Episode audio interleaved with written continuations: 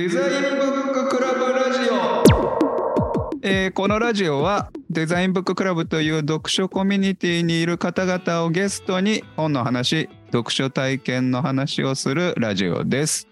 えーこんにちは辻本ですミキです。よろしくお願いします。よろしくお願いします今日はな何回ですか？えー、六。6回？もう？ん。う六す人目のゲストです。外とうんっていうかあの先月さすごいさ、えぐい収録体制を取ったよね。そういえば。一日で三人話したよね。そうそうそう。今思い出した。うん。そうそう。先月は一気にね、うん。いや楽しかった。楽しい一日だった、で今月ね、まあ、第6回今日第6回ということで今日もゲストの方に来ていただきました、えー堀幸喜さんです。よろしくお願いしますよろしくお願いしますありがとうございます。堀さんは結構私的には嬉しいというか、あのこのコミュニティに私が入るきっかけになった人であって実は間接的には。うんうんでうん私はそのインプロする組織っていう本の読書会をするっていうのことをきっかけにこの本を読んでみたいと思ってたから参加したいなと思ってこのコミュニティに入ったんですけど、はい、まあその発起人というかその読書会の主催をする人が堀さんだったんですよね。はい、うんそうですね。はい、それなのに、さ初めましてですか？って聞いちゃってすみませんでした。さっきねで堀さんは私の中でインプロの人っていう。はい、インプロの人間でございます。そうですよね、はいうん。で僕も多分さっきもちょっとあの3人でお話したんですがその多分インプロする組織の読書会のうんなんか高野菜みたいなそうそうそうそう。感じで多分堀さんと押田さんがそのあの回こうだったよねみたいな話をしてるツイッターのスペースにうん。なんかあの押田さんがなんかうんうん。面白いですよって言ってくれてで僕 それにこう乱入するみたいな感じ入って ああ、そうでその時にワークショップについての話とかをさせてもらって、なのでまあ一応一回お話しさせてもらったことはい。あるそのツイッタースペースであれですよね、ワークショップとはガン決まり学習学習体験であるっていう。ガン決まり学習ガン体験決まり学習体験っていうパワーワードが生まれた。昼間ぐらいからずっとガン決まりガン決まりって言ってた回でしたね、あれはね。それに立ち会ったのが辻本さんっていうことですね。そうなんですそうです、そうです。で改めて今堀さんがはいなんかやら,、やられてることとか、はいなんかそこに至ったなんか、まあ、まずやられてる感じの、は。い。はしてもらってもいいですか、間になんか質問とかするんで。はい、あ、はい。わかりました。ありがとうございます。はい、堀幸喜と申します。えっ、とですね、僕出身は愛知県で、愛知県の尾張一宮っていうところが出身なんですけど、名古屋のベッドタウンみたいなところが出身で、で、えっと、大学からあの東京に来て、で、東京学芸大学っていううんところで教育学を専攻していて、そうなんだ。そうなんですよ。で、そこで、あの、教育学部なんですけど、表現コミュニケーション専攻っていうところがあってですね、うんうん なんかその、僕何するところか分からず入ってたんですけど、そこの専攻に入ってみたら、演劇の先生がたくさんいて、はい。どうやら演劇について学ぶところらしいといのがそううなんだ。入学してからあって、僕小中高とバスケ部だったので、演劇の絵の字もなかったんですけど、はいはい。あの大学入って演劇の授業を受けたりするうちに演劇おもろいやんっていうことで、うん演劇のみ、演劇を作ったりだったりだとかやっていたと。でその演劇の授業の中の一つにインプロ研究っていう授業があったんですね。おお。でそこで初めてインプロっていう即興演劇と出会って、うんうんで、まあ、楽楽しくやっているうちに今度なんか一緒にパフォーマンスしようよみたいなのがあって、でそれでインプロのパフォーマンスたくさんするようになってでおもろいやんっていう風になっていって修士課程まで行って仕事にまでしちゃったっていう感じですね。えー はいえ、それ今今えっと教教育学の中のはい。表現コミュニケーションというのがあるんですね。そうなんですよ。なんか専門としては演劇教育っていうジャンルがあって、そういうことなんだ。はい、演劇を使ってて例えば学校教育の中に入れるんだったら、まあ、国語のあの作品の読解を深めましょうっていうようなことだったりだとかあとはまあ理科の塩基配列を身体で表現したらどうなるだろうかみたいなはいはいはい、そういうことね。はい、やってみたりだとかあとはまあ演劇特有の集団創作であるっていうことだったりだとか、そこで体を使ったりとか言語的なコミュニケーションをしますよねっていうようなところで、まあ、演劇特有の能力みたいなものを伸ばせるんじゃないかみたいな、なんかそういった研究領域がありまして、そうなんだ。だからまあまあ言ってみたらワークショップですよね。そうですそうです、ねはい。この割とこの人が動くワークショップ的なものでそうなんです。こはい。の教育をこうより活性化させるみたいなそうなんです。そのなんです。専攻があるんですね。そうなんそれを全く知らなかった。はい、いや僕も全く知らずに入っていって、それすご学んでい面白そうですよね。それ自体が。面。白いんですよ。うん。面白いです、はい。意外となんて言うんでしょうね。あのまあいろいろなジャンルがありますけどやっぱりそこの中でも僕は即興っていうのに、あの惹かれてはい。あのであのキース・ジョンストンっていうイギリスの演出家のうん。方法論にのっとった研研究とかを修士課程とかでしてたって感じですね。今は卒業されて？今は人材育成系の企業を勤めててで企業研修の文脈で即興演劇の研修をしたりだったりだとか、あとはまあ普通にワークショップデザインしたりだったりだとかっていうのが主な仕事。おされてるんですね。はい。そうです、んんうん。本業はそっちです、はい。うんで副業であの群馬大学で非常勤講師してたりだったりだとか、へー。それもインプロを教えガン決まりで。はい、ガン決まりで。教えたりだったりだとかしてますね、パフォーマンス。で、趣味でパフォーマンスしたりだったりだとか。うんうんうん。うんああ、はい。じゃあそれもされてるんですね。それも、あの、えー。それ見てみたいですね。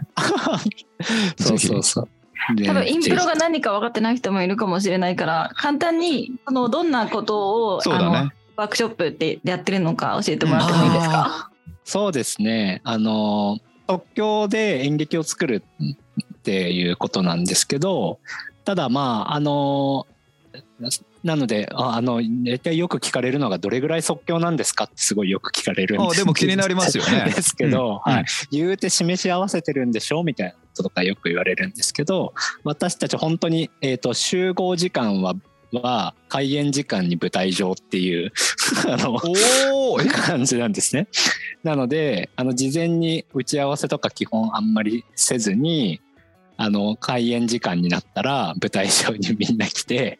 で「はいどうも」みたいな感じで、えー始めていくと。でお客さんから、あのーこれからじゃあ動物が出てくるシーンをやりたいんですけどどんな動物が出てきますか？っていうのをお客さんからアイデアをもらってあじゃあカンガルーですね、わかりましたって言って、照明が消えてついたらスタートみたいな、なんかそういう、ああの、やつなんですよ、インプロって。ー即興で即興でみんなでシーンを作るみたいなワークが割と多いっていう感じですかね。そうですね、ワークショップの中だと、まあ、最終的にそっちの方に行くんですけど、うん。ただ、いきなりそれやれって言われてもちょっときつい、うん。きついじゃないですか。でも今ど動物になるみたいなやつとかもうある種の演じる体験ですよね。はいはいはい、そうそう、実際にやっていただいたのはそんな感じのことをやってたんですけど、なので、あの、ゲーゲーム的なところからだんだん演劇の方につなげていくっていうような構成を取ることが多いですね。そうそうそう。最初はルールがあってってことですね。そうですそうですそうです。うんうんうんただそれをまあ表現する喜びみたいな言葉ももちろん含まれてますけど、まあ、どっちかって言ったはいらその教育目的でやってるのがインプロだと思うんですけど、どどういった能力をえー開発するみたいな目的でやってるんですかね？ちょっと今ピンポンが来てしまったもちろん言ってください。即興的に行きましょう。即興的にね。こういう演劇あるよね。で教育の点についてはいろいろなあのー側面からあるんですけど例えば企業研修の文脈に置き換えると一つはクリエイティビティの問題創造性ですねだからまあ即興でいろいろアイデア出していかなくちゃいけないからしかつ即興でいろいろアイデアを出していってでしかも他の人と自分一人でうにゃーって考えるんじゃなくて他の人と共同しながらえーアイデアを組み合わせて一つの作品を作らないといけない。じゃあそういう時のクリエイティビティはどうやったら引き出す？そういう即興的なクリエイティビティってどうやって引き出せるんだっていうようなことうんが一つある。うんもう一つはコミュニケーションの問題ですね。はい。即興的に人と会話したりだったりだとか、まあ嫌が王にも関わんなきゃいけないってなった時に、じゃあそういった時のなんか勇気だったりだとか、挑戦心だったりだとか、そういったマインドだったりだとかっていうのがどうやったらあの身につくんでしょうねっていうような問題点で考えることもありますと。うんで、まあ、最後にチチームワークの問題ですかね。はい。まあ、あの集団でもの作っていくので、まあ、どういう状態だとインプロがうまくどういうチームの状態だとインプロがうまくいくのかっていうようなことを考えたり逆にどういう雰囲気だとインプロってギクシャクしちゃうんですか っていうようなことをもとにあのチーチームでどういったチームだと即興的なコミュニケーションが円滑にいってどういったチームだとあのそれがギクシャクしちゃうのか？でそれはどういう意味持ってんのかみたいなことを考える。なんか教育的なアプローチをすると大体この3つぐらいの入り口から入ることが多いかなっていうイメージですね。うんそのチームビルディングとコミュニケーションの課題が企業にあることは分かるんですけど企業研修においてクリエイティビティを伸ばしたいみたいなことを言われる時っていうのは企業側にどんな課題があることが多いんですかね？あでもなんかそれはうん。例えば商品開発のあの部署の方だったりだとかがあ言われることが多いですかね。だからまあなんかアイデアありますかみたいなこと言われた時にあのシーンみたいな会会議ってよくあるじゃないですか。あ企画系の部署とかでそういうちょっと違った視点からの発想をみたいな。そうですそうですそうです。なんかフレームワークとかあの方法論にとらわれずに新しいイノベーティブなアイデアを出すにはどうしたらいいかっていうことに悩んでらっしゃる。場が流れるみたいな感じ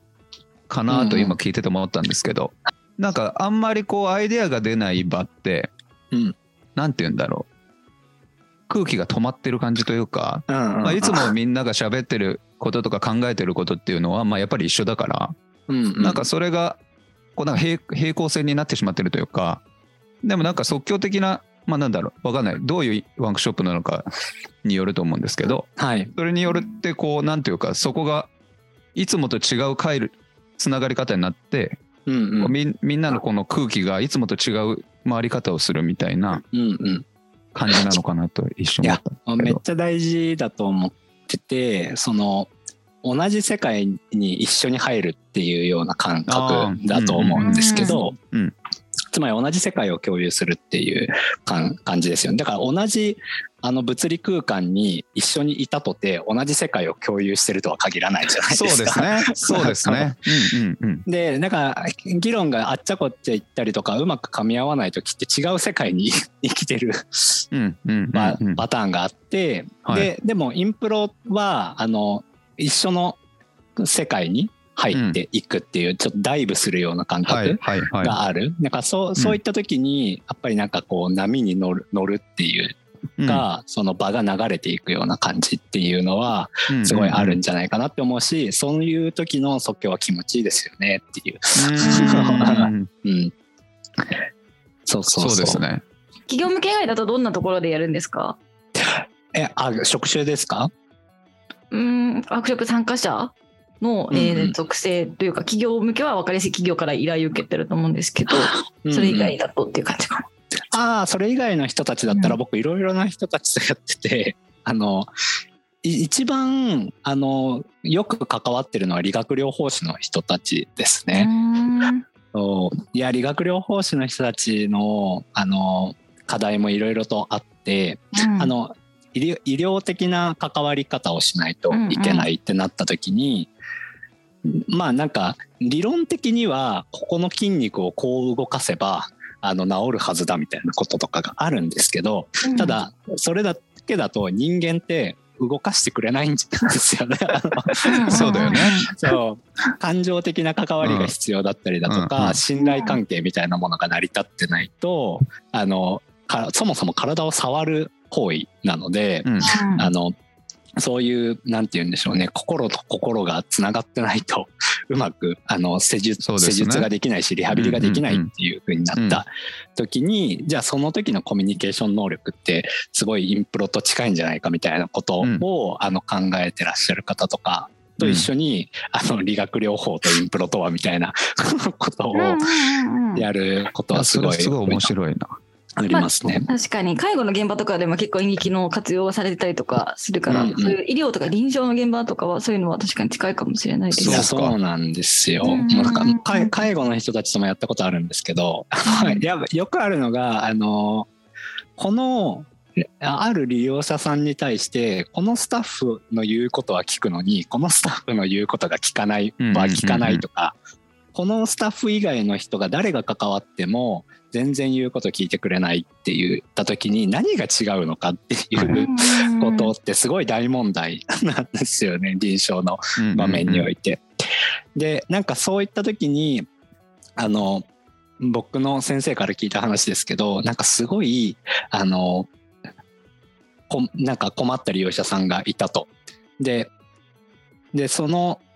人のなんかライフスストーリーみたいなものを紐解いていったらなんかその元亡くなった夫の人があの元学校の校長先生だったらしくてうんだからすごい亭主関白だったんですってあの家庭で。だからあれやれこれやれうんこれはするな、うんあれするなってすごい、まあ、トップダウンの家庭だったんですよね。でその夫が亡くなってで介護サービスを利用するってなった時にあの逆に聞かれるじゃないですか「おばあちゃんどうしたい?」とか言って 聞かれるんですよね。あー戸惑ってるんです今までそういうあの自分の要求を表明するっていうそこが初めてだったんだ。の中にいなかったのでそこが初めてだったので戸惑ってたと。だから逆に関わり方を変えて「はいおばあちゃんお風呂行くよ」って言ったら「はい」ってすごい通じるようになったとかですね。なんかその人のあの人生史だったりだとかバックグラウンドだったりだとかっていうのを紐解いていってえその人とフィットするようなコミュニケーションってどういうことなんだろうみたいなことを考えていくっていうのはなんかとてもなんて言うんでしょうね。テクニックだけに限らないなんか人間探求的な側面があってだからそこは演劇だったりだとかインプロがあの興味関心を抱いている領域ととても近いなっていう確かにね。それぞれの人と関わり方を変えこう調整していかなきゃいけないってことですもんね。いやそうなんですよそうなんですよ。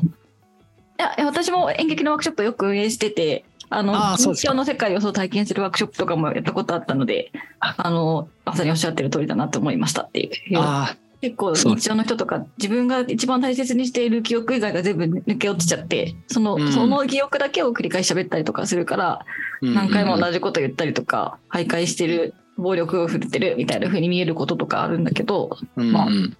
その自分自分がもし認知症になった時にどういうことを言うだろうかみたいなこととかを演じてみることによってちょっと理解を深めたり振る舞い方へのヒントを得るみたいなことがあったなっていうことを今2年前からなんですけど思い出しましたそうなんですか。うんな僕全然ミキさんのこと知らなかったな。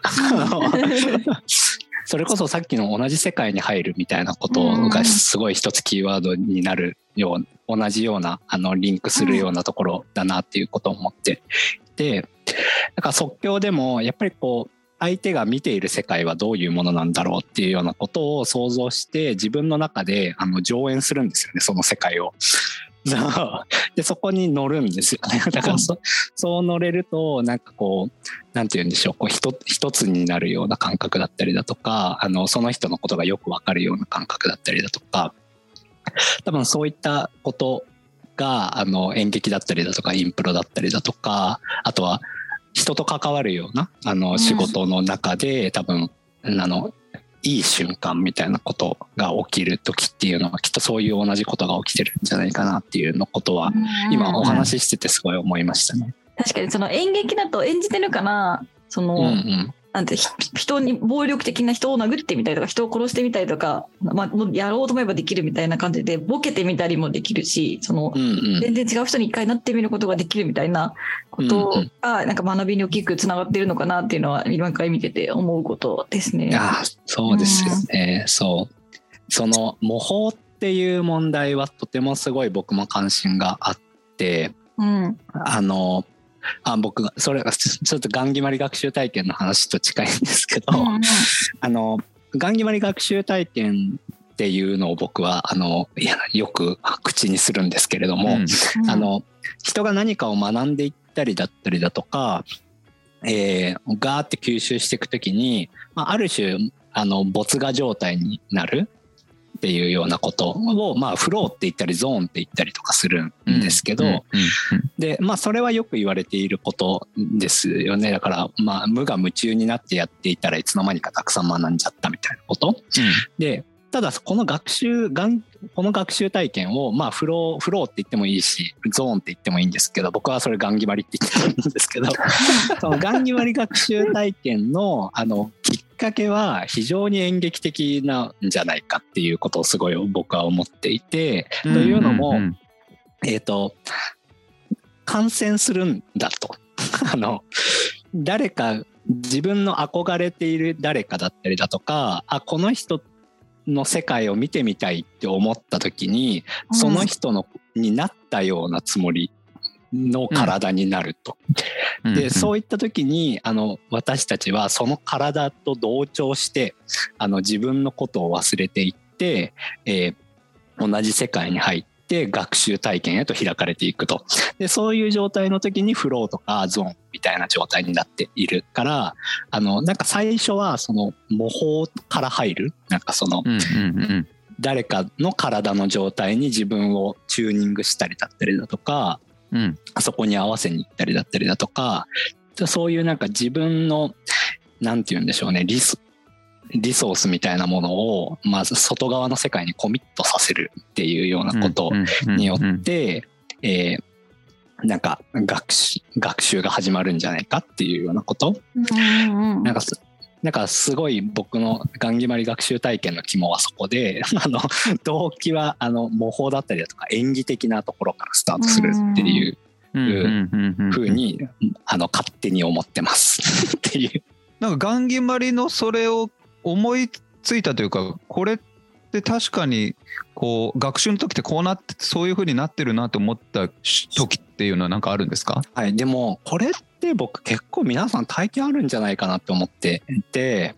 例えば、まあ、が学校教育の場面でもいいんですけどなんかす太宰治についてめちゃめちゃ好きな先生が太宰治について熱く語ってると、うんうんうん。なんか太宰治に興味が湧いてくるとそうですね。か、あのその体の状態が感染してなんか自分もなんかほ,、ほてってくるなみたいな感じが、ありますね。したりだったりだとかまあそういう微細にせよそういったことって皆さん体験あるんじゃないかなっていうふうに思うし、うん。なんかこの人みたいになりたいってなった時にその人の振る舞いを真似するところからうん。なんか始まったりだったりだとかっていうことはすごいあるんじゃないかなっていうふうに思うことをえっ、とお思ったのはえっ、とまずしその感染感染っていう言葉をもらったのは僕は宮台真司からなんですけど、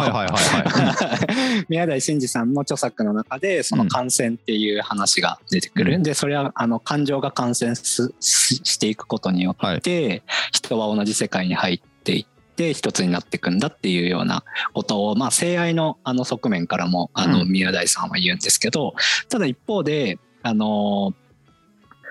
まあ、あのこの僕はこの「私たちはどう学んでいるのか」っていう本があるんですけど、うん。このここの本でも後半はその話鈴木弘明。うんさん。そう鈴木弘明さんっていう青山学院大学でずっと教えてらっしゃった教育学の人なんですけどこの本でも最後の方にその感染の話が出てくるんですよね。うん。えっ、と移行模倣っていうんですけどあのもともとの概念としてはマルセル・モースっていうあの贈与論を書いたうんあのうん人がやってたやつで、まあ、つまりあの憧れちゃって あの憧れることによってなんか体がそっちに合わせに行こうとするようなことを動機にして始まる学習のことを移行模倣っていうなんかこう移行ってなんかこう威力のある光っっていうかああその意向か。そう。その背後にねキリストとかの後ろに光ってるやつですね。旧世だと直接書かれてるやつね、絵に。そうです。そうそうそうそう だからそれをはーってなってあのああそそういう意向模倣なんだ。そうそれれにあの同調していくことで始まる学習のことを移行模倣っていうふうに。まさにそういうことですよね。そうなんです。よ感染するってことなんですよね。でそそれになんかおーってなってったらあのゾーンにいつの間にか入ってくっていうこと。なんかここここががんぎ割り学習体験のスタートだろうっていうようなことをあの概念的には宮台さんとこの鈴木弘明さんからあの摂取してる感じですね。うんうんうん。いや面白い。なんかねまただからゾーンとかフローって言われるとなんるよりもっとこうなんていうか日常的なものに感じるというかああそうなんですよ、ね。そうですよねはい。で、こあこれ、あだからもともとは、すみませんね、なんかバンバンいやいやい話しちゃって。やいやそういう回なんでそういう回でいいですか？ちょっとガンギバってきましたい。やいやいやもうもちろんも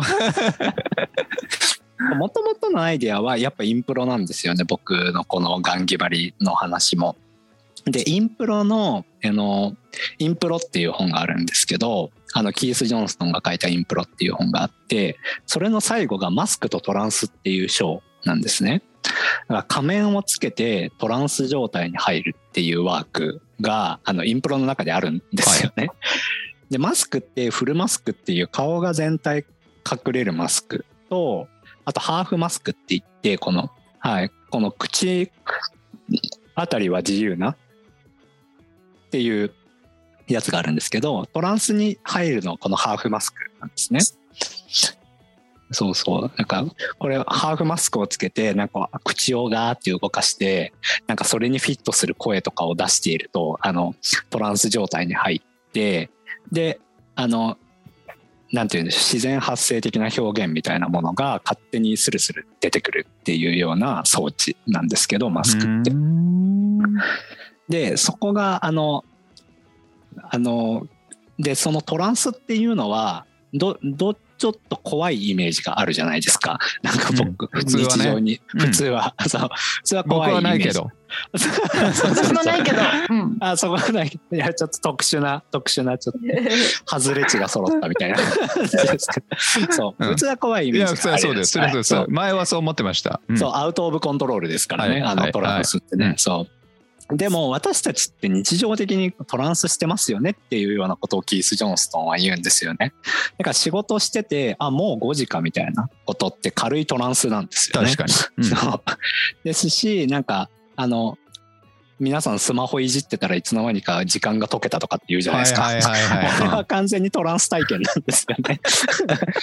なんか逆にトランスしてないとあの僕たちは多分いろいろな情報処理のためにすごいエネルギーを使わないといけない、うん意識的にエネルギーを使わないといけないからむしろトランスに状態に入った方があらゆるものを自動的に処理できるからあの効率的なんですよね。うん日常動作とかもすごいなんか考えなくてもできるじゃないですか。うん。だからそれはもう軽いトランスに入ってるっていうふうにキース・ジョンストンは考えていて、うん。だから私たちは日常生活ですごいトランス状態に入っているんだけれども、近代的な価値観によって私たちはこの脳みそによって体をコントロールできるんだっていう、神話にとらわれているあまり、うんえートランス状態に入ることがそういうのコントロールを手放すことを意味するから恐怖という感情と結びついたんだっていう話をするんですよね。うんでだからうんうんだからそういったそのアイデアがやっぱり出発点としてはあってなんか僕たちはそういうふうに日常的になんかトランス状態だったりだとかゾーンに入ったりだったりだとかしているのになぜかなんかこうあのフローとかゾーンとかって言われるとなんかすごい人たちがすごいことをやっているかのように感じる、うんうんそれが結局学習を妨げることになっちゃう。そのすごすごいすごい人たちがやるすごいことなんだみたいなイメージがあるおかげで私たちは学習から遠ざかってっちゃうんじゃないかっていうようなことがあるからだからさっきあのすごい日常的な感じがするって言ってもらってとても嬉しいし、うガンギマリっていう言葉を使ってるのもその狙いがある。なんかちょっと俗っぽい言葉にする。ことによってあのガンガンゲマル師匠みたいな感じでそうしかもなんか体験っていうななんて言ったらいいのかなそうなんかフローとかゾーンっていうと境界があってその先が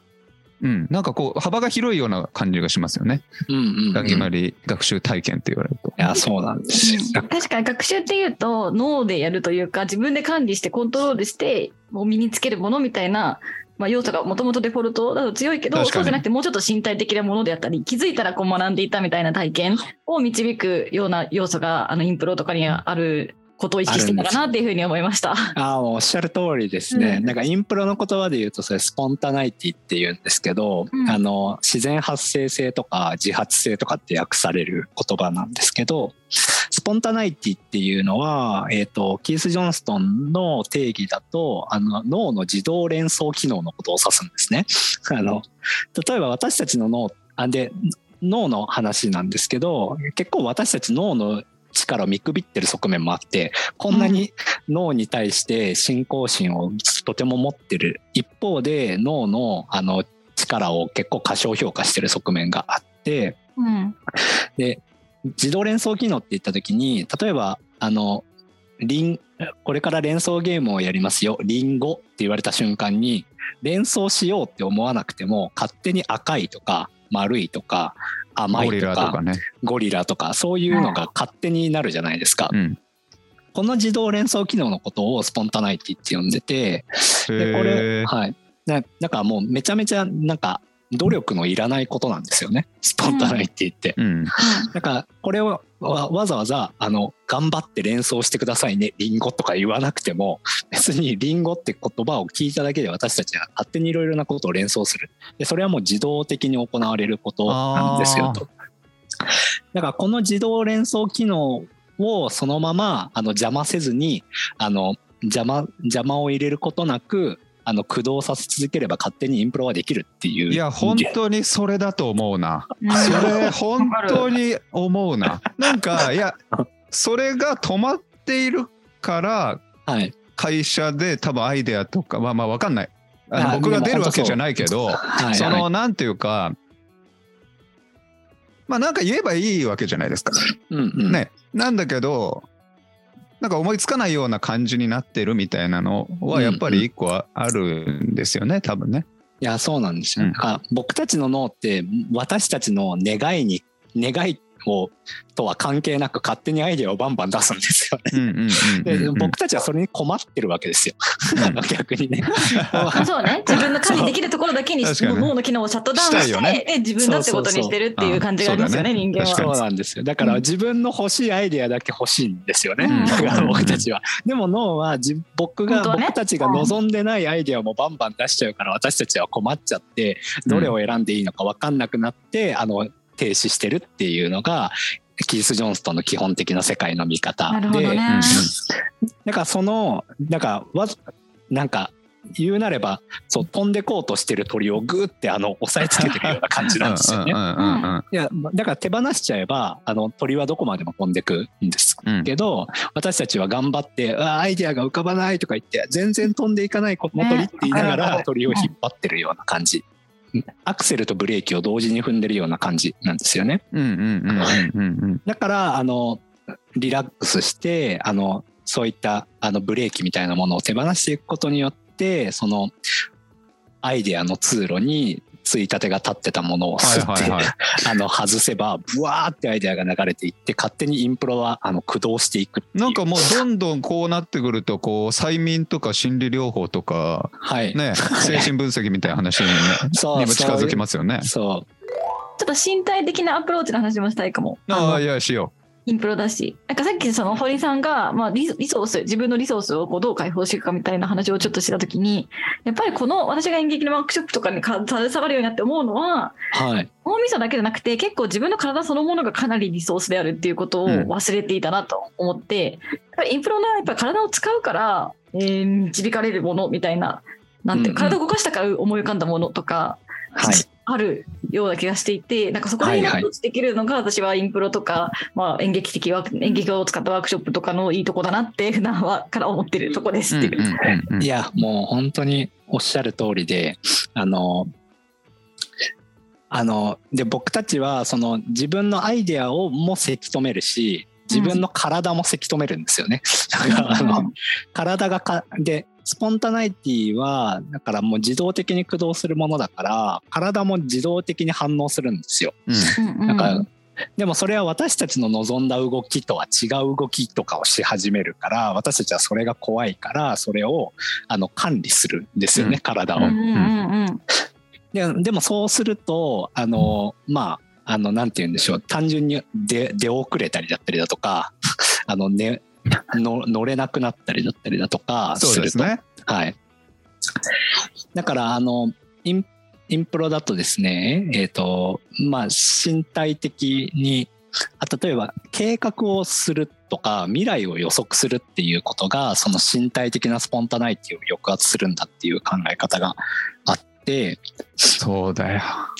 いだからインプロの舞台上に立っている時にこのあとどうしようとかこのあと何言おうとかっていうことを計画してると今この場にあるものに反反応することができなくなっちゃうんですね。で本当は体はその今あるものから絶えず影響を受けていてそれにレスポンスしようとしているんだけれどもあの計画することにリソースが振られてっちゃってるから体がそれだとあの反応しないようになっちゃうんですね。だからインプロだと今ここに集中してねとかって言うんですけどうん。今この場に何があるのかっていうようなことをまずは見なさいと。でそれを見てるとあの勝手に体が反応するんですよね。うん。だからそれの自動反応みたいな自動反応機能みたいなものをあの、うんなんて言うんでしょうね。どうやって受け入れていったらいいのかとか、あの怖がらずにやってみましょうねっていうようなところからアプローチすることもすごそれはなんか具体的にはどどういうワークショップをするんですか？あえっ、とですねえー何からいくといいかな。あの、まあ、例えばハットゲームっていうゲームがあって頭に帽子をかぶった状態で、えーであの演技をあのシーンをやるんですけどそのシーンをやるときに相手があの帽子取れそうだなって思ったら帽子取ってくださいっていうゲームなんですよ。で帽子取られた方が負けで帽子取った方が勝ちっていう構造のゲームなんですね。であのどういうタイミングで帽子が取りやすいかっていうと相手があの計画してる時なんですよね。あのなんで考えちゃったりだったりだとか、うんうんうんあの今まあ言う言うなれば今ここにいない状態の時に帽子って取ら取りやすいしあの取りや取られちゃいやすくなるっていうようなことをあのゲームやるとすごいわかるんですけどあこの人今いないなみたいなのとかが分かってでそれを感知するとか手が勝手に動いてと取るっていうようなこと。だからをやるんですけどこのゲームの発想のアイデアになってるのがなんと日本の剣術の書物で あのそうたくあんたくあん和尚っていうあの人がいるんですけどあの、うんお坊さんなんですけど剣術にすごい秀でているっていう。バガボンドに出てきてた気がしまあす。そうですそうです、ん宮本武蔵にか剣術を教えたという伝説がある、うんうん人なんですけどそのたくあん和尚のあのエピソードをもとに考案されているうーん。ゲームでたくあん和尚は何言ってるかっていうと例えばえっ、と相手を切ろうと思ったら相手を切ろうとしてはいけないっていうことを言うんですよね。トンチや。うんうんうんうんバレちゃうからね、キロというそうそうそうバレちゃう、さんん先がバレちゃったりだとか切ろうとしてんなっていうことがバレちゃっていけないと。遅れてるしね。そう遅れちゃってるんです。そうでその時にじゃあどうするかっていうとあの手が勝手に切るからみたいなことを言って 手に任せようというんですね。だから今今切った方がいいかなとかう今、ん。次次剣を抜こうとかって考えてると逆に切られると。うんうんうんだからあの手に任せて手が、あ今っていうタイミングで切るのがいい いいとまあ、そういうふうになる体を作ることが修行だっていうことですよね。ことだよね。そうですその前にまあ基礎修行は必要だけど、うんはいだってもうそう あの井上武彦のあのバガボンドでもあの終盤であのめっちゃ強いボスみたいなやつをなんかもうつと対峙してんだけど次のコマでそいつのむなんかそいつその敵が自分より後ろにいて武蔵より。はい。でもうもうなんか武蔵の手はもう上にあ刀持ったまま上に上がってて 今後ろ見たらもう向こうの敵はもう綺麗そうそうそう。もう敵はもう真っ二つになっててお俺は切り終わってるみたいなシーンがあって。そうそう本当そういうことですよ気づいた時にはもそう。う切ってるっていう。でね。武蔵よだれ垂れてんの。もう完もう完全にガン決まっちゃってるわけですよね。ガン決まりの確かに究極系な。そう。完全にガン決まってる。で意識は遅れて後から解釈するっていうことですよね。うんうんうん。うん。わかる。そうそうそう。それだからその体の自動反応みたいなものを引き出すためにそのはハットゲームみたいなことをやることもあれば、まあ、それこそあのマスクを使うこともあります。仮へ面ーうん。僕仮面使うと勝手に体がなんかねなんかこうわかる。そういう体になるよね。そうそういう体になってくので、そうなんだ。俺やったことないそれ。俺なんかあの「なんです。アイズワイドシャット」ってさあのはい。キューブリックの映画であはいはい。のエロいシーンでそれをが使われてて そのイメージしかないんですけど。えそうなんですか、まあ、確かにねあのさ性愛のことに関してはなんかこうねなんか同調してるそういうことですよねでもね。うん。ねはい。同じ世界に入り込むことも大事ですから、そう。でもあのこの前ニューヨークに遊びに行ってたんですけど、うん。ニューヨークの今あの有名なそうイマーシブシアターで「スリープノモア」っていうプログラムがあって、う一見ホテルを借り切ってずっと演劇をやってるんですけどお客さんが好きなところを見てよくってなんかホテルの3階にずっといてもいいし1階から3階までうろちょろしてもいいしだからお客さんによってどういう演劇体験だったかっていうのがまあ異なるような、まあ、あの作品なんですけどうん。その時お客さんはみんなハーフマスクつけてえー、きますね。へー。うん。そうなんだ。お客さんがつけるんですね。うん。面白い。あそうそうそう。そうそう。なんかそういうなんかかマスクをつけるとちょっとあの顔ってやっぱり人格を象徴してるから、どうしてもこう顔が出てるとあの社会的なじ自己提示をしよう。それそうなんですゴフマンそうだよゴフマンですけど あの社社会的な自分であろうとするから、なるべくそこをぶらすためにマスクをつけてちょっと顔自体を変えることによって、えっと身体のバランスみたいなものを意図的に崩して新しいものにあの、うんうんうん。引き出せるようにしていく。だからその時に使えるのはやっぱ本当催眠的なテクニッあクー でつまり自分がこれから体が勝手に動いちゃうのは自分の意思ではありませんっていう状況を作るんですよね。だからもう全てあの催眠術師によってコントロールされてますっていう状況になれば人は勝手にあのコケコッコーとかって言うようになるし あの、うんうんうんうん。すごい表現行為に対してすごい開かれるようになっていくので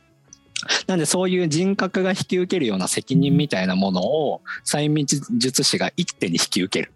ことによって人々は自由になるっていうようなことがあったりとかするので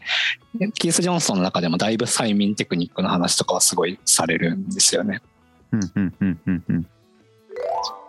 なんで即興が好きなんですか？そうだなぁなんて好きなんでしょうね。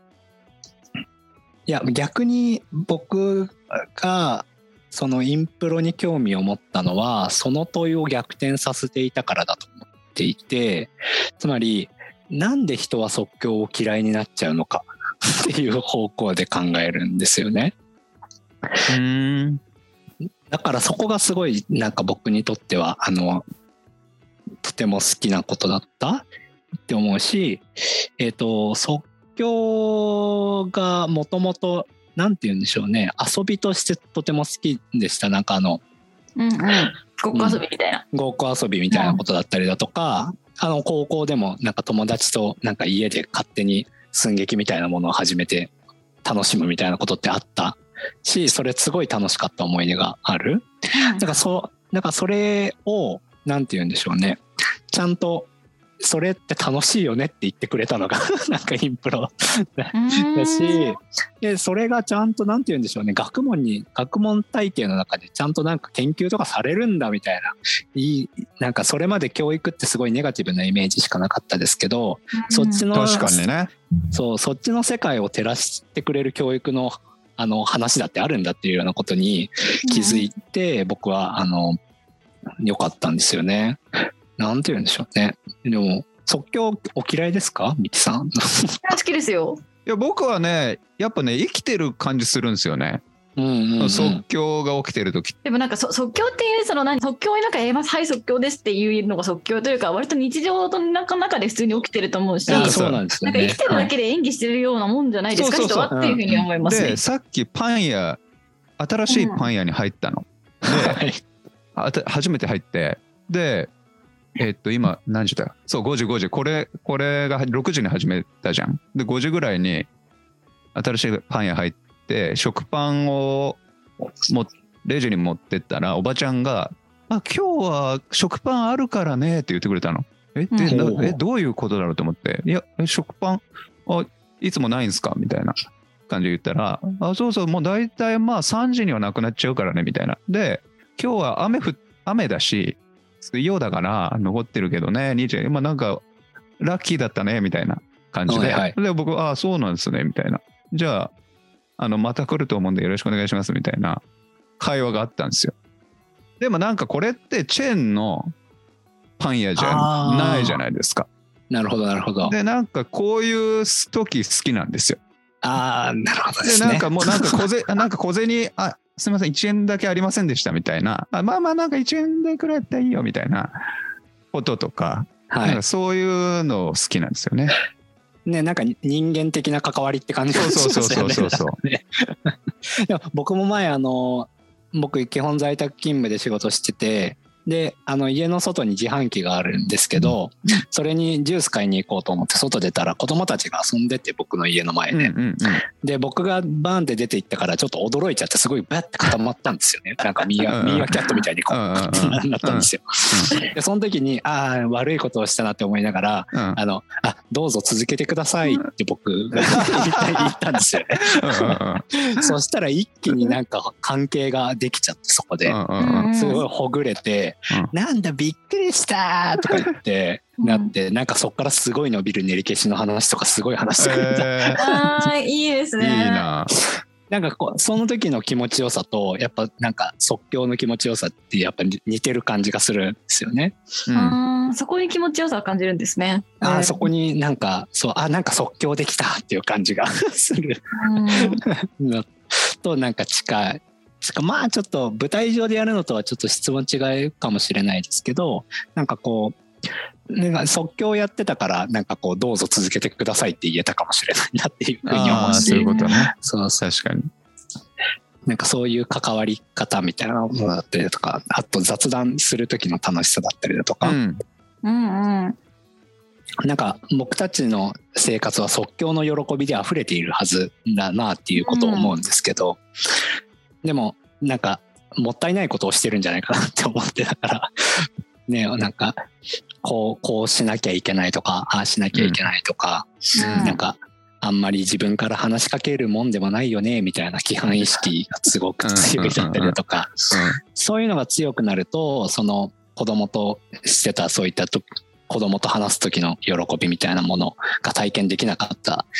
だろうなっていうようなことを考えるとうんうんうんうんやっぱ即興を抑え込むってすごいもったいないんじゃないかなっていうこととかはすごい思いますけどね。まあもともと人と話すのはそもそも好きだからなんかそういうなんか人格パターン的なものも影響してるかもしれないですけどね。その今言ってる即興を抑え込むって言った時の即興はな何をイメージしてたんですか？ああ、えっとですね、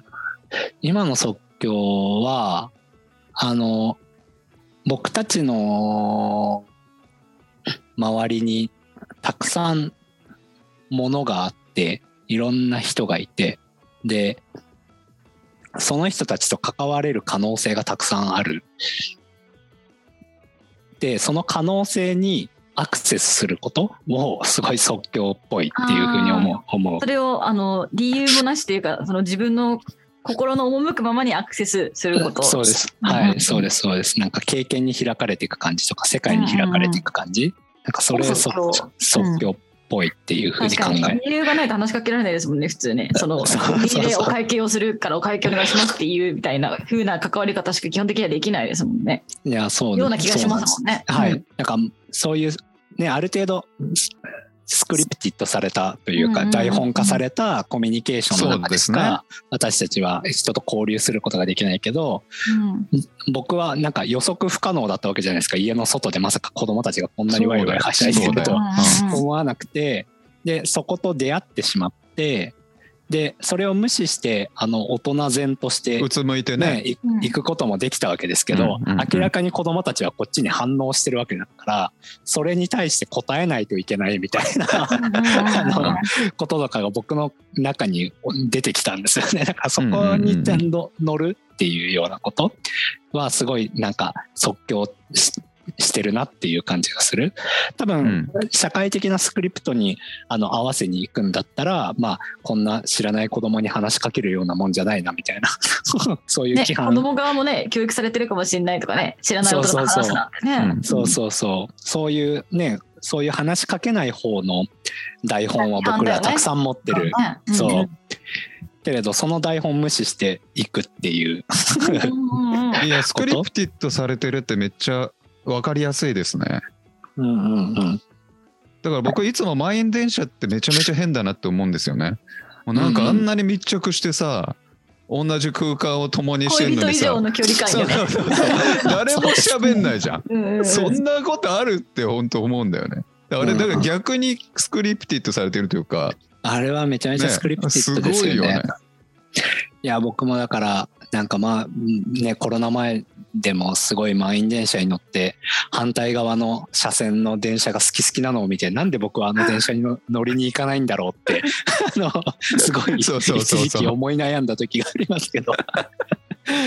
だから何かそれは、なんか乗らされてる感覚の方が近いですよね。なんかね。うん台本に沿って自分なんか自分の意思で乗ってるとはいえそうしなきゃいけないっていうなんかその台本にのっとって動いてるなっていう感じがすごいする。うんうんうんうんうんうんでも時と場合によるじゃないですか。そのなんかあのぜ絶対その台本が正しいっていうわけでもなくてそれは状況に応じて判断しましょうねっていうのが多分ねなんかいいんでしょうけどなんかそうそうはなかなかできないっていうのがあのいろいろなレベルで起こってるんじゃないかなっていうことを思うとだから今日はあなんか柔軟に台本のことも気にしつつただ台本を無視したぞっていう あのそういう即興ができたぞみたいな感じがする。知った時っていうのはなんか気持ちいいなっていう。なるほどね。台本を無視する感覚が好きだったりとか、まあ台本無視した結果開かれた世界みたいなものがまあ好きだったりっていうのはい。かなって共感しますけど、私も。うんいや、そうそうそう。ね、なんか台本にのっとってる時がいい時も多分もちろんあるんですけど、ただ今は台本じゃねえだろみたいなタイミングであるあるそそっちに正直になれるかっていうのはまあ、結そのトレ構大事。ーニングがインプロだったりしますよね。そういうそうですねううんんうん。だってそのそうそれこそ信号赤だったら止まるとかっていういうの守んなきゃいけない台本とかあるからさ。あるあるある。うんうんミキさんはさ結構さ人がさその人自身の台本じゃない方にの話をしてくれるのが好きだよね。ん？その人がさなんていうの？その人が用意してなかったことを話してくれる時が好きじゃん。うーん。でいよく言ってない？ああ、あそうね、そうそうそう。うんその人がエラーを起こしてる瞬間が好き。そうそうそうそうエラーですねだから。それもやっぱりさ、まあなんかやっぱり人って常にさ自分のよく喋ることみたいの。頭にあってさそれそれそれが自動的に出てきてる瞬間じゃなくてさっきみたいにさまあなんかあのミキさんが堀さんに「じゃあさ今言ってる即興ってどんない意味なんですか?」って言われたら、まあしばらくこう潜るわけじゃないですか、うん堀さんが。そういうことだよね。でもあれってさやっぱりさあそこでやっぱりある意味即興が起きてるというかさうんうんうん。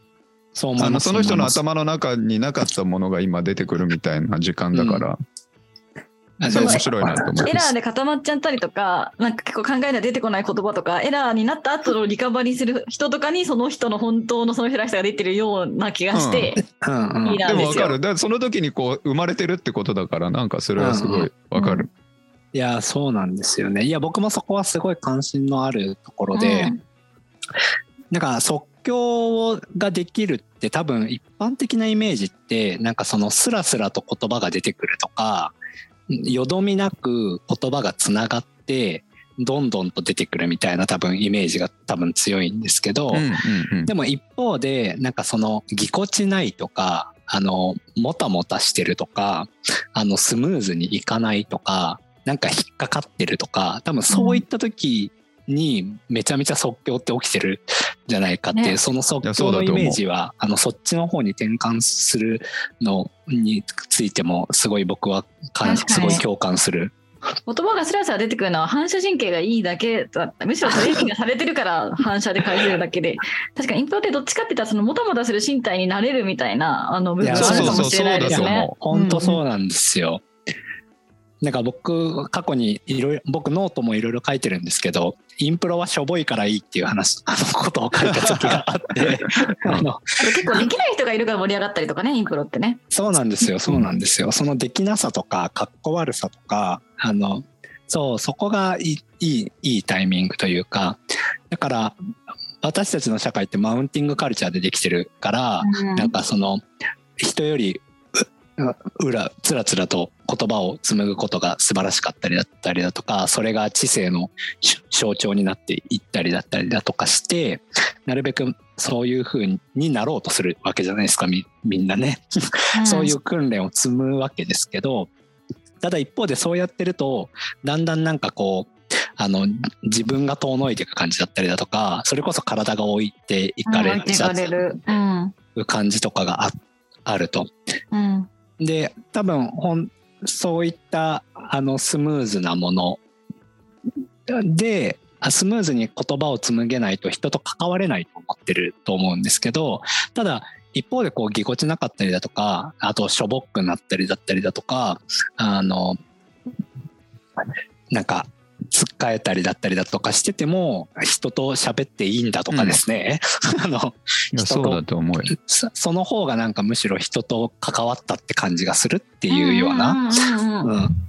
なんか方向にあのインプロは持っていきたいなと常日頃思っています。そうそうねそう。だからなんかこうこうやっぱマウンティングっていうのってなんかやっぱツッコミだと思うんですよね。この、ツッコミが偉い社会みたいな感じがしてて、はいはい。そのまあだからインプロしてる時って多分突っ込まれ突っ込まれないいいこう空空気が作られてる時な気がして、はい。なんかそういう感じなのかなと思いました。でも多分マウンティング普段さマウンティングするされるの関係性とか逆転してちょっとマウンティングっぽいことをするっていうあそうだね。関係性を逆転するインプロとかもきっとありますよね。もちろんもちろん。多分そういう、あのね役どころ自分が望んでない役どころが降ってきちゃってやらざるを得なくなった時の多分心理的ななんかおーみたいなうん感覚だったりだとかって言った時にすごいその人の中では即興的なシステムがなんかもうガチャガチャガチャガチャガチャっとなってる。役役が役というかキャラなんだろう属性を与えられる状態で始まったりもするってことですね。そうですねそうですね。あそれもありますそれもありマウンテます。しィングそのものはが悪いっていうか関係性の膠着とかががあのをほぐすことに効果があるのかなってインプロは思ってます。はい、なんかそれこそやっぱり自分自分の人格っていうのも一つのスクリプトなわけじゃないですか。なんか。自分の自覚と自分が思っているものとかね。うんそうそうそうでもあので僕たちはそれは生存戦略のために身につけてきた人格ですよね、うん。そうやその人格を作り上げることによって社会の中で居場所を見見つけてきたから私たちにとってはまあ生命線となるようなところがあるし、そういうふうに思ってるんだけれどもただ違うあり方だって十分あるし、まあ、違う振る舞いしてみたら意外とそっちの方がなんかうまくいったぞみたいなうん。ことの経験にある程度大人にある程度固まってからあのやってみることによってあのなんて言うんでしょうね、うん柔軟にスイッチ切り替えることができるようになっていったりだったりだとかあとはまあ自分の自分っていうのをなんかアップデートし続けられることができるとかね。なんかそういうなんて言うんでしょうね。なんかそういったことも楽しいのになっていうことを思ったりするんですけどね。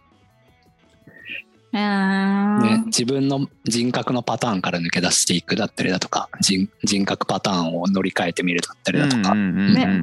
それをやったところで自分は壊れないっていうか結局それでも残る自分みたいなものがあるじゃんかっていうのはよく思いますね。本当にそうですよ。まあね、うん、やってる時はなんかその情けない気持ちが出てきたりだったりだとか、うん、間違ってるっていうような感じがするかもしれないですけど、多分そういった時にこそすげえ即興してる証拠なんだと思うんですよね。うんうん面白い。即興のこう定義がより私の中でこう深まったというか。いやミキさんのおかげですね。本当に1時間インプロの話しちゃったからそろそろ本の話する？あそう。はい。じゃあ本の話いきますか。えどどうですかね？そのまあなんか子供の頃はどうでした、ほ本結構ありましたか？僕本読まない読まなかったんですよね。てちっちゃい時。全然僕本読み始めたのって大学4年生ぐらいから。えー、結構うんうん。はい。そこからもうね爆発的に読むようになったので、うんうんうん、それまでは高校とか大学前半ぐらいまでは1年に1冊読むか読まないかぐらいのペースだったと思います。大学生の時はそれはなどういうきっかけがあったんですか？それはやっぱりあのなんて言うんでしょうね。僕の 先生にちょっと挑発されたんですよね。なんかうん、勉強不足だねみたいな。ことを言われて くっそーって思ってあのそれはそのえあの表現コミュニケーションのあそうですそうです。ところのインプロの先生。インプロの先生、だからもうその時点ではもうインプロの道というかなんとなくそこれ面白いなという道があってそうなんですこの先生だったら面白いかなっていうのについていてでその先生に言われたんですね。そうですそうです。それはもっと本読んだらみたいな。みたいなこと言われてくっそーって思って、うんはげるぐらい読んで本読み始めたっていうのが。でもそこで結構もうその時点で面白いなって思えたんですか？本読むこと。えっといやでもしばらくはだいぶトレーニングっていう感じの方が強かったですね。うん、なんか一冊読み終えるまでにだいぶ時間かかって。だし、うん、あのだいぶなんていうの頑張らないとダメだった感じが、はい、最初はそうですよね。はい。読めないっすみたいなこと言っててもまあ、うん、しばらくはそのお尻の筋肉がつくまでの間は頑張んないとねみたいなことそれも先生が？先生が筋トレかってこう思いながら本じゃあ結構本当に最初にこう熱中し熱中というか本にこう集中的に触れ始めた時点でもう結構ガイドというか先生がいたってことですね。でもなんかそれは、ね、はい。研究のために読んでた。うん、ある意味幸せですよね。あ、そうですね。ねはい。だから、まあその苦しい期間があって今となってはもう、あの、次から次へと本を購入する人格が作り上げられていった感じだったので。いやその頃こう最初にこうこれ面白いかもって思った本はありますかね？ああ、そうですね。その頃に読んでた、でも、でもその頃よく覚えてるのは、あの、マイケル・フリックっていう人の、笑いとあざけりっていう本があるんですけど、面白そう。はい。あの、笑いの、笑いの機能って2つあるよねっていう話をしていて、あの、一つは、えー、まあもちろん開放的な、あの、感情的的な解放をもたらすような機能がもちろんあるけれどもう一つは、えっと偏見の強化 っていう機能がある。つまりこの社会の中で何を笑うべきでで何は嘲笑の的となるべきかっていうことをあの強化する働きがあるよねっていう。それが表現それが周りの人にひょと同じところで笑笑えないと笑ってる表現できてますよっていうそうですそうです効果があるってことですね。そうですそうです。集団に属してますよ。同じ価値観を有してますよっていうことのパフォーマンスにもなる確かにそれはでもありますね。はい。そそれそれはあのよく覚えてますねなんかあの苦しいながらも読んでいた中でうんうん面白かった本の中の一つだかなと思います。ありがとうございます。はい、あの日常での話でいいんですけど、はい、本本を読むタイミングっていうのは何かありますか？あえて言うなら。あえて言うなら。あえて言うなら。いやでもうん。休憩で読みます。あのああ、休憩なんですね。はい。もう仕事に関係する本しか読まないんですか、あそんなこともないです。最近は民族学の本すごい読んでる。しあの気になった本はあの即興って本当なんて言うんでしょうね。手広いというかですね。何とでも接続できちゃうところあるのでうんうん。その点はすごい興味の関心がどこまでも広がっていってしまう側面もあるなんてジェンダーの本も読むし演劇の本も読むしであの民族学の本も読むしあの教育の本も読むしあとインプロで一番インプロが学べる本だって紹介されてるのがテニスの本なんですけど。何ですか？何ですか？インナーテニス。インナーテニス。インナーテニスっていう本がえーこれが一番インプロを学べるの？インプロを学べる本だなんで？っていうふうにキース・ジョンストンが言うんですよ。なんか あのこれが一番いいとか言って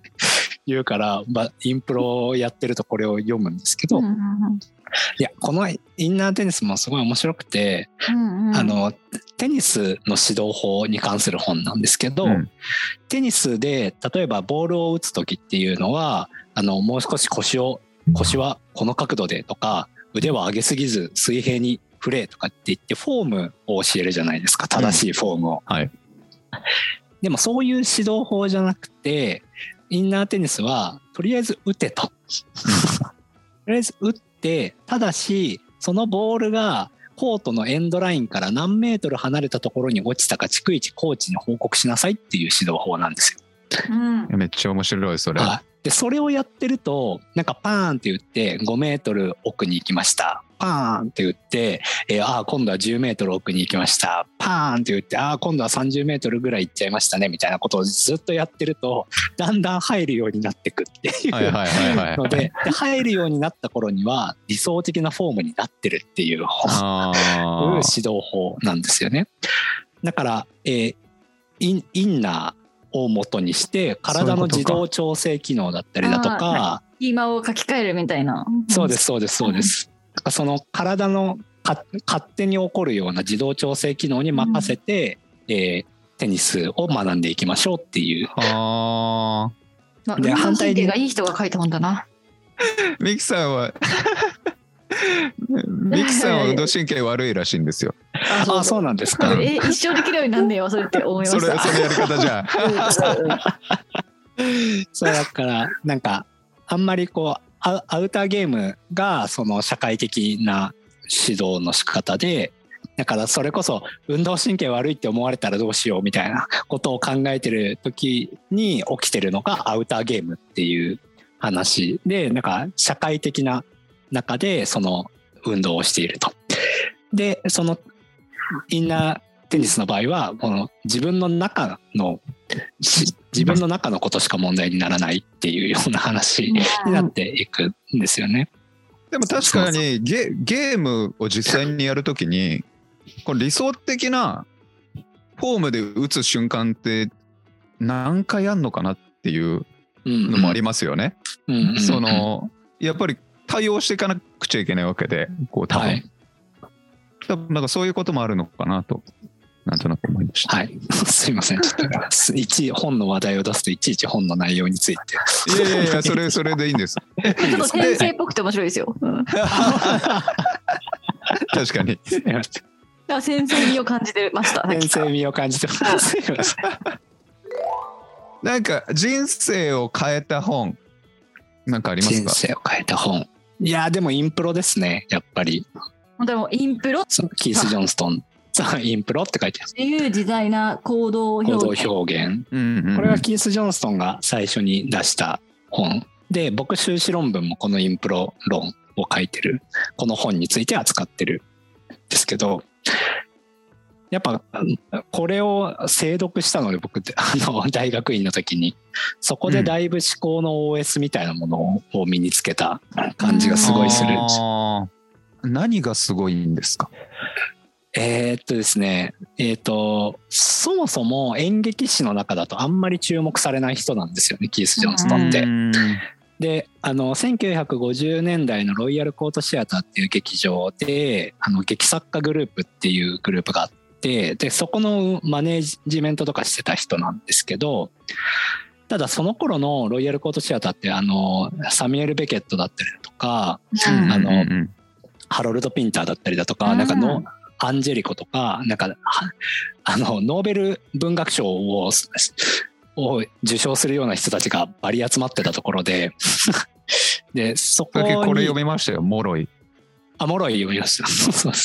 そうそうそう。わけうわかんなかった。でなんかその影に隠れていいった人なんですけど、はいはい。うん。ただそのあの劇作家グループを運営するときに、えー、となんかみんな政治的な話しかしなくて全然なんか書かねえと。いうことで あのいいからお前たちなんかアイデアがあるならやってみろって言って始まったのがインプロなんですよ。じゃあ即興的に始まったんだ、インプロそのものが。そうなん。そう。なんかアイデアがあるならとりあえずやってっていうふうにやって劇作家グループの運営を始めた。それがスタートしてそれがインプロのスタートなんですけどああでも今の話もなんか俺すごいそうだなと思ってこうなんかああだこうだ言ってる時って何もしないんですよね。そうそうそうその頭を動かしてる時ってこう「えいや」って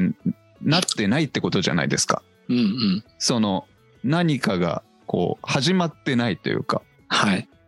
で確かに今みたいにこうまあただまあとりあえずやってっていうのも確かに即興的だなと今思いました。いやそうなんですよ。だからそれでアイデアがなんかうんうんうん。良かったかどうかっていうのが即時的に分かるじゃないですかなんか見てれば。うん だからそういうふうに考えようぜっていうのに始まったうんのがいい。うんそうなんだ。プロでで何がすごいんでしょうね。まあそっからあでその当時のイギリスって即興禁止なんですよ。あの社会的に即興が禁止されていたタイミングで。どういうこと？あなんか突然せ政治思想イデオロギーの強いこと表現とかをされるかもしれないからってこと？そうですあ王ー室王室批判につなが決めらるれた表現以外はまあダメみたいな？そうですそうです。なので事前にその宮内庁みたいなところに戯曲を提出して あの通ったものじゃないと上演しちゃダメだったんですそうなよねんだ。はいでも録画と一緒じゃんか。そうなんですよだからうんまあ一緒じゃないけどね。はい権権力は即興を怖がるんですよね、だからあ だからダメだったんですけど、まあ、そんな中でイギリス国内だと即興が上演できないからっつってヨーロッパツアーをしたりとかしていあ。たへえ。んですけどね。で1968年になってようやくその制度が解体されてあのイギリス国内でも即興ができるようになっていくんですけど。じゃあその結構本当になかったものをやられてなかったものをちゃんとこう本に。そうですそうです体系化したっていうかジャンルにいった。最初の人って感じなんですね。偉大な。はい。なんかもう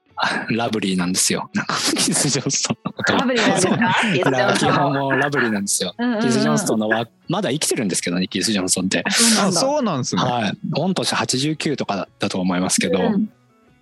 2018年にイギリスでワークショップやっててそれに僕もあの貧困ながら行ってですねあのキース・ジョンキース・ジョンストンに会ってきたもう非常に非常にラブリーな体験でしねた。え めっちゃラブリーですね。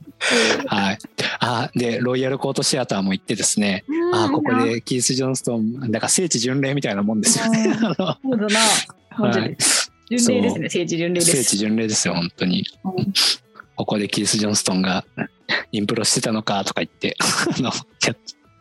ウキウキしてた そうなんかそうそういう人んだからすごい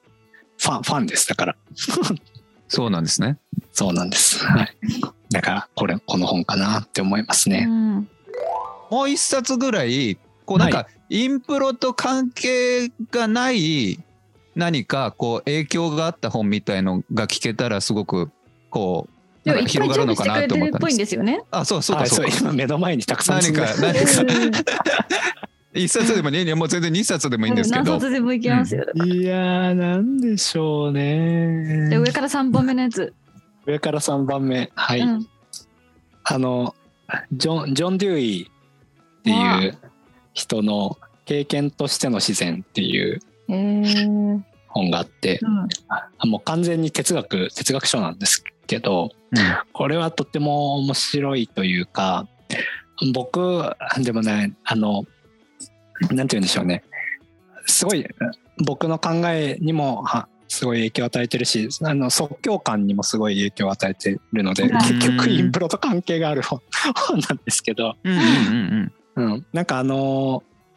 つまりデューイの世界線だと私たちは自然に囲まれているんですよね。で自然に囲まで自然っていうのはえっとどちらかというとあの、まあ、草木も意味しますしあのいろいろな物質に囲まれているしそういった物質から私たちに働きかけているさまざまな影響がある。でそそれらひっくるめて自然っていうんですけどで私たちはその自然をあのはその自然からもたらされる影響が体上である特定の生理反応をもたらすと。ゾワゾワした感じとか、うんうん。うんあの鳥肌が立つとかちょっと怖いとか、すごいなんか怖いけど親しみがあるとかなんかそういう感覚を私たちの体に、えー引き起こすと。うん。でその体のな体の身体上に上演された世界からの影響を私たちは脳で解釈をしてそこに意味を与えて文化を作っていくっていう理理論なんですね。であの僕はそれはすごい好きででやっぱりこう私たちが暮らしていく中でたくさん感じているあの感覚的な問題とあのわ人類が積み上げてきた歴史みたいなものを一つながりで捉えるんですよね。あそういうことか。はい。なんか私たちはそうやって身体上に感じるゾワゾワ感みたいなものをこれはこういう意味なんじゃないかっていうふうに、えー解釈してでそれをあの文化として書き物にして残したりだったりだとか、それをもとになんか技術を開発して道具を作ったりだったりだとかしていくと。でそういったえー私たちの思考とか知性の積み重ねが人類の歴史を作るっていう、あの壮大な理論なんですね。それで考えるともういろいろなものがなんかなんて言うんでしょうねそこに人類が感じてきたいろいろな身そうです身体反応を象徴しているように見えてくる。例えばそれっていうのはえーっとまあ例えば昔は電車はなかったわけじゃないですか。なかったですでね。例えば電車ができたことによってまあまあそれもわからない僕僕はその本ではどうなのかわかんないですけどその電車もちょっとした自然というふうに捉えるというか捉えられますね。そういうことですよね。はいでそこからこうやっぱりこう私たちは何か影響を受ける。なんかあんな早え早いぞみたいな。早いぞみたいな。もっと早くいけるかみたいな。あもうあ過ぎ去った 過ぎ去ってしまったみたいな、だからそういう感覚は多分それ以前にはないないはい。ものであってなんかそこからまたさらに感覚が積み上がっていってまた違うものができてみたいな。文化を作る、うん、でその文化がまた私たち次の世代にとっての自然になって、はい。でその自然が次の世代に影響を与えてでそ次の世代がまたそこから文化を作ってそうですよね。それが自然になってっていう。だから今だったらまたスマホとか SNS とかそういうものかもしれないってことですね。そうですそうですそうですそうそう。だからそういうななんか人類の営みを一つながりで捉えて確かに。くれるっていうなんか枠組みをくれてあ結構好きな本。うん内容はすげえ難しいんですけど、そうそう。さっき僕最後にもう一個話したかったうん。あのワークショップの話題で、はい。そのインプロというかまあまあインこれも僕はインプロだと思うんですけど、はい。ワークショップってその演劇的なワークショップ以外にもその舞踏とかダンスとかもあるじゃないですか。はいはいでそういう、えっとまあ僕は舞踏のワークショップが好きだったんですけどうんうんそのまあ例えばあのここから向こうの壁まであの小指の先にだけ意識を向け続けて あの歩いていきましょうみたいな。はいでも一回もそれ途切らせないみたいな。でもそうするともう本当にゆっくりしか歩けないんですよ。ううん。ん っていうなんというかそういうふうにしまあそういうふうなワークは結構いろいろ多分はいはい。はい武藤って結構その身体感覚をに集中するとかうんうん。身体的に想像するとかっていうのが多い気がしててまあなんかそうするとやっぱなんか今の経験としての自然の話というかその自分の感覚をつかむあのきっかけになったなと思うんってて、僕そのそういいうワークショップに出るうんようになって、でなんかそうそうなんか今の話はすごくあわかりワますークショップをそう思い出しました。はい。やっぱ世界との関わり方がちょっと変わ変わりますよね。うん。なんか身体。だから身体っていうメディアを通して僕たちは世界と関わるわけだけれどもその身体っていうメディアの中メディアの中でいろいろ引き起こされている反応ってその中でもだいぶ我々は抽出したものしか感じ取っていない。そうそうそうわかる。しかもなんか身体っていうメディアで生きてたんだっていうのがあわかる。わかるんだよね。そうそうそう。なんか小指に集中してるってことだけどそれはなんか小指に一曲集中しているようでいてそれによって全体に開かれていく。そうそうそうそうそう。うん。そういうところもありますよね。うん、そそれはすごいワークショップの醍醐ワーワークショップ的な場の醍醐味でもありますよねなんか世界との関わり方だったりだとか、世界とのインターフェースをどうあの変えていくかとかチャンネルをどうあの開かしていくかみたいなこと。うん。だからそうみんみんながそういうふうにこう歴史的に本当にみんながそうやって体がメディアとなっていて、うんうんあのす環境からそのメディアが受けたものがまたものとして生み生み出されてってはいいう循環がこう今のその何でしたっけ経験経験としての自然はいはい。の壮大な話みたいなそうなんで。すよ。ちょっとね、なんか説明できますよね。なんかその、まあ そう。だからとても好きな本うんうんなるほどねなんですよ。はい。それを哲学的にやってみせたっていう。うんうんうんそう、尖ってる人なんですよ、ジョン・デューイもね。なんかあの、だから人間の行為だったりだとか身体みたいなものってあの刑事上学の中では語彙としてはほとんど出てこないんですけどそれはあのそそれは俗っぽいものだからあの刑事上学には適さないみたいなそういう哲学の伝統があった中でいやいやみたいなことで あの刑事上学の言葉を使って身体について語ってみるとか刑事上学の言葉を使って、えっと人間の行為について語ってみるっていうようなことをガンガンやるっていう あのすげえ尖った あの人だっていうことも象徴してる本だなっていうことも思ってですね、うん好きなんですよね。いやめっちゃインプロと関係してますねその本も。いやそうなんですよ。そうそう勝手につなげちゃっちゃいますよね。小説とかないんですか？あんまり読まない。小説というか自伝自伝的なものの方がうんうんあの「美は乱調にあり」っていうお瀬戸内寂聴のあ の本なんですけどこれは大杉栄と伊藤野枝っていうあの2人のあのまあなんていうの半生を描いたあのやつなんですけどアナキズムの？アナキズムのそうなんですよ。あので伊藤伊藤野枝っていう人が僕はすごい好きで、最近 NHK であのドラマがやってたんですけど伊藤野枝のね。吉高由里子が演じてたやつなんですけど、えーめっちゃかっこよくて伊藤野枝って、うん。あの100年前のフェミニストでアナキストなんですけどあのその頃からですねあの低層問題と堕胎問題と売春問題について論じてた人なんですよね。見過ごさないんだ、そこについてい。やそうなんですよ。で平塚来長のね政党にそれを寄稿していた人でであの平塚来長の思想に感銘を受けて政党に入社入社してでどんどん平塚雷町から人が離れていく中でも伊藤野枝だけは残ってで平塚雷町自身も政党から離れていったのに伊藤野枝だけは政党を絶やさまいとして 自分で執筆もして自分で編集もして自分で出版もしてみたいなことをやっていくんですけど、まあちょっと限界が来ちゃって政党は廃刊になるんですけど、まあそれぐらい熱い人なんですよね、伊藤野枝って。だから自分もうすごい即興的な人だなっていう感じがしていて僕は伊藤野枝は。なんか自分の感感情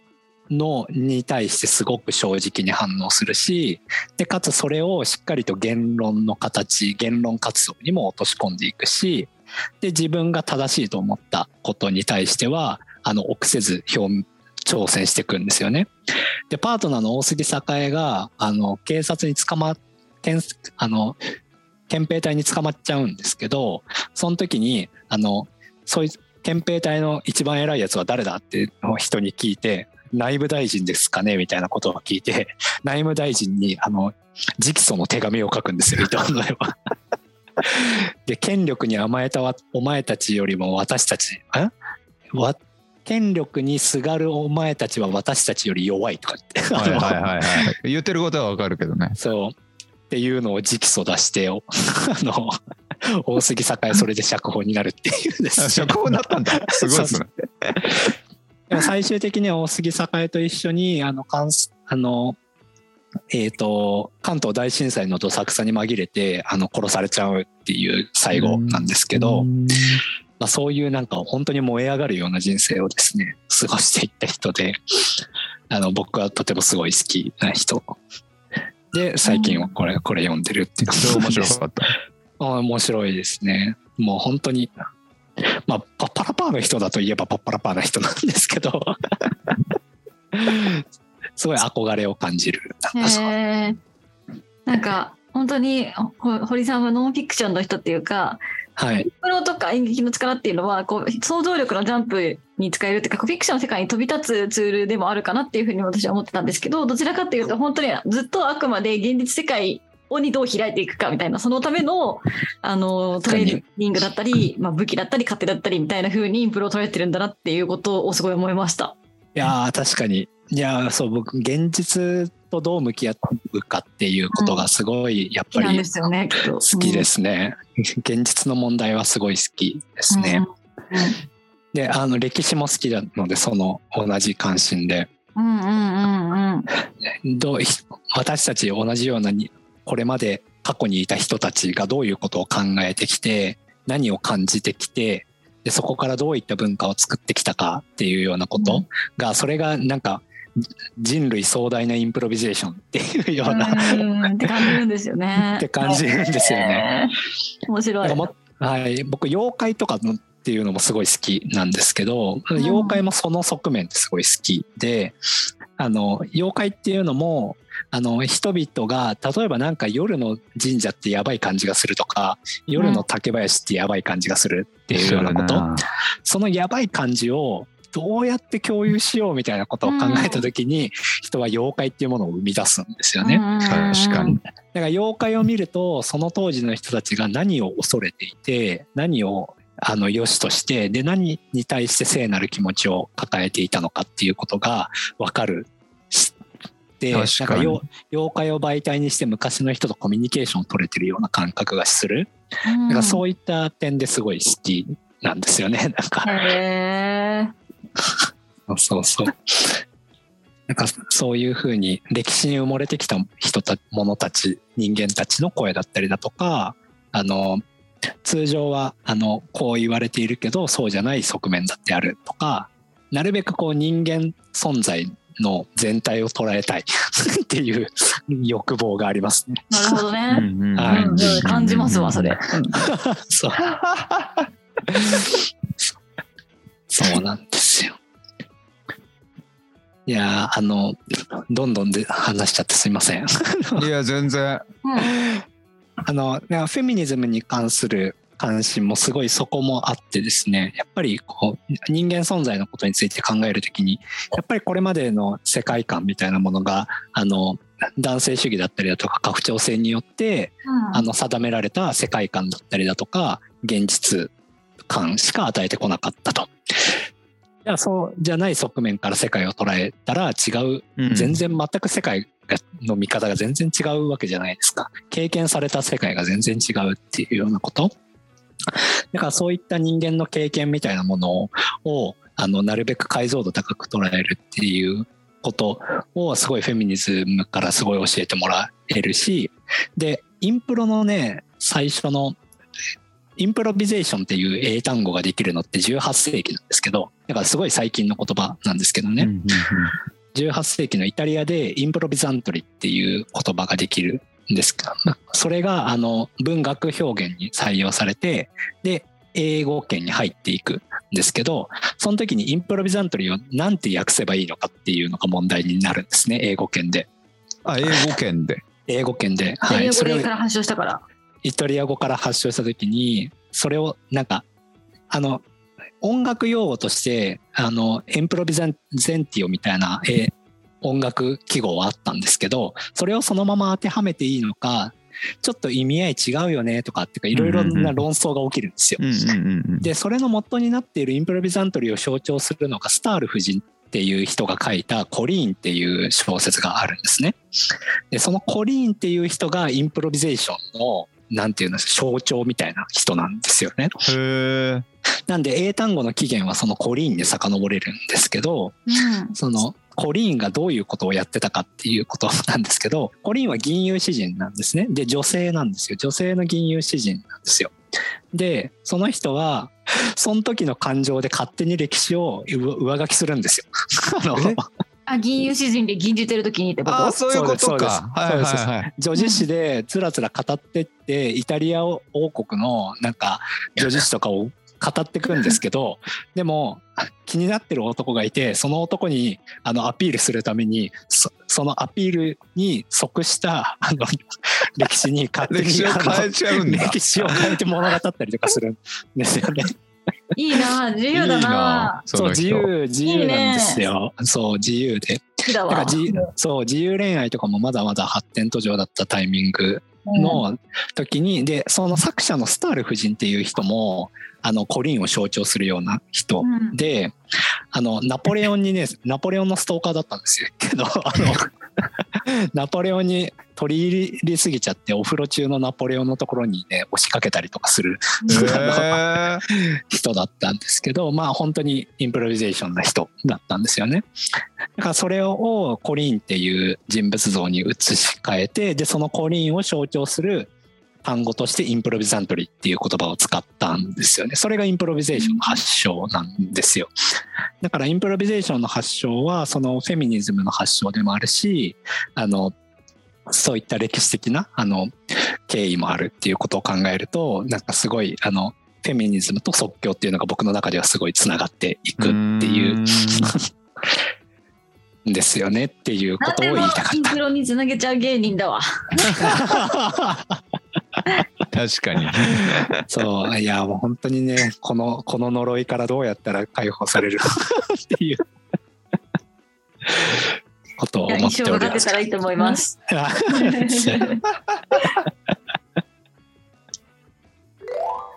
じゃああと一冊なんかそこああとの一冊あの山から。じゃあ、下から2番目のやつで。あ下から2番目はい。あご不満関係ですね。これは上野千鶴子さんのあの「セクシーギャルの大研究」っていう本なんですけどこれはあのゴフマンのオマージュの本なんえですよね。そこで読んだんですか？セクシーギャルの大研究はいつ頃だったかな？大学院2年生とかだっうんじゃあ結構前ですよね。結構前です結構前です。うんうんでこれ副題が良くて「女の読み方読まれ方読ませ方」っていう副題が ついてて、えっと、元になってるのはあのゴフマンのあの「ジェンダーアドバタイズメント」っていう本なんですね。そのしその社会の中で女らしさとか男らしさを象徴するメディア表現を社会学的に分析した本なんですけど、うんうんうんうんそれの日本版を作るって言って作ったのがこの「セクシーギャルの大研究そう」だったんだ。なんですよ。だからこの中ではあのアンアンとかキャンキャンとかなんかそこら辺のあの女性メディアだったりだとか、うんえいろんなメディア雑誌をのあの家庭表彰だったりだとか女性表彰だったりだとかの写真を切り抜いてきてで、似た者同士で分類してどういった、うんえー格好だと女性らしいとして紹介されているのかとか、どういったあの構図だと構図の中に家父長制があので読ま読み込まれているのかみたいなことを分類してあの解説されてるやつで、まあ、そこだと男性がこうやって手を広げて椅子とかに手をついている中に女性と子供あの奥さんと子供たちが並んでるっていうあの家庭内の絵写真とかがすごい多い。でそれはやっぱり男性がその家を守って囲んでいてっていうようなことをあのメディアを通じてそういう価値観を作り上げてるっていうはいはいはい。なんか家父長制の強化に役立ってるんだっていうようなことだだったりだとかをまあ解説していく本であ面白いなっていうふうに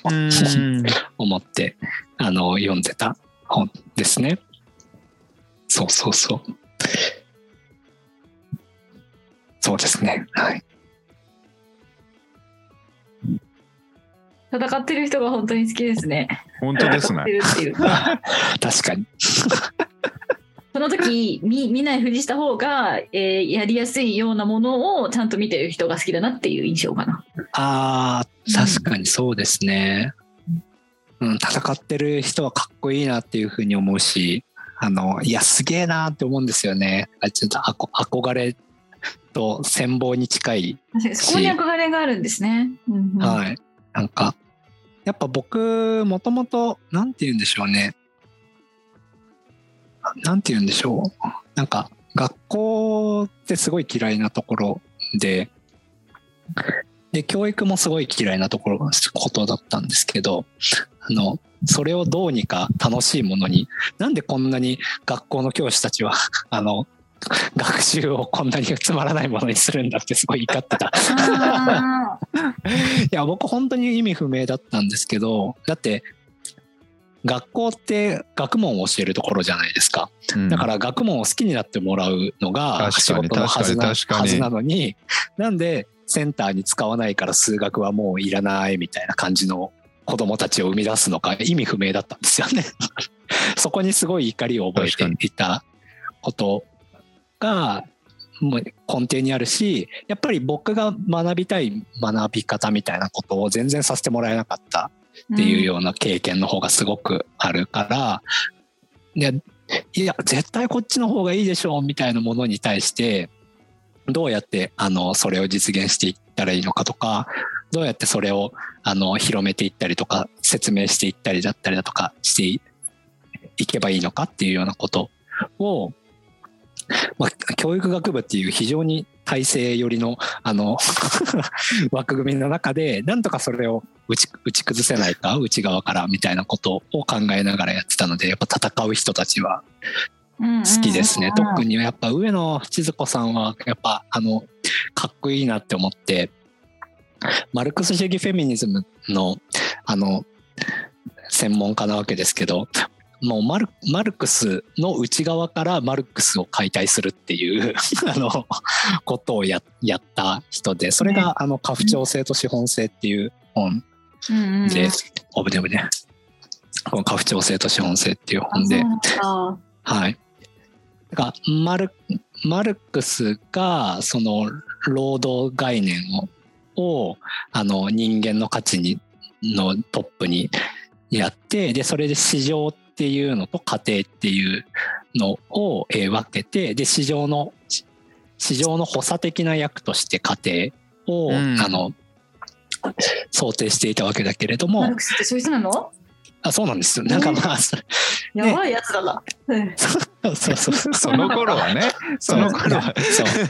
であのう上野さんがこの家父長制と資本制で設定した問いがマジでいけてて、うんあの家事は労働かっていう問いなんですよね。。うんうんつまり家庭内で行われるあらゆる行為っっていうのはマルクスの労働概念と等しいのかっていうことを考えるわけですよね。うんうんだから家庭で行われている家事家事っていうものが労働ということになれば、えーと解体されますね。うん解体されます。なんか市市場市場とほぼ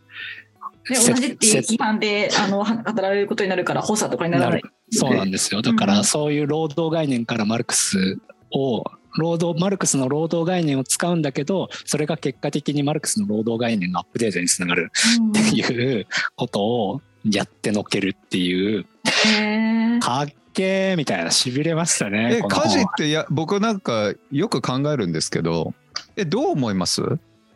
働労働ですよ。いや僕なんか労働よりあの終わりがないなと思うんですよ。なんかそこにすごい特徴があるんじゃないかなと家う事ん、については思あとなんかってて、自分の一人暮らしの家事と家庭のある人の家事で違う気がします。そうだねなんですよね。はい。なんか家庭のある場合の家事の場合はそれは再生産労働とほぼ一緒なんですよね。うんつまり次世代のあの種をあの再生産するなつまり子育てをするために行われることだからそれは再あの労働であるっていうことになるんですよね。なんかもうかかこういうのが好きなんですよね。かっこいいなってそうですね。止まんないわと思いながら聞いてました。かっこいいなって思って。うん。というわけで止まんない感じが面白かったですね。めちゃくちゃ面白かったけど聞いたら止まんない感じがめちゃくちゃ面白かった。止まんないよあと4これ時間くらいいけそうですね。いけるよこれまただって平積みになっているわけです。2僕の目の前回や二回第2回があってもいいぐらい 第2回の時、そのパワーアップデートしといてください。わかりました。ありがとうございます。ありがとうございますなんかありますか？大丈夫？あとミキさんたなん私はかもう大丈夫。はい。堀さんは？はい、あの、たくさん喋らせてもらって、よかっすみません、たい贅沢なやいやいやこちらこそありがとうございます。じゃあありがとうございます。というわけで今日のゲストは堀幸喜さんでした。ありがとうございました。あり。がとうございましありがとうございた。ます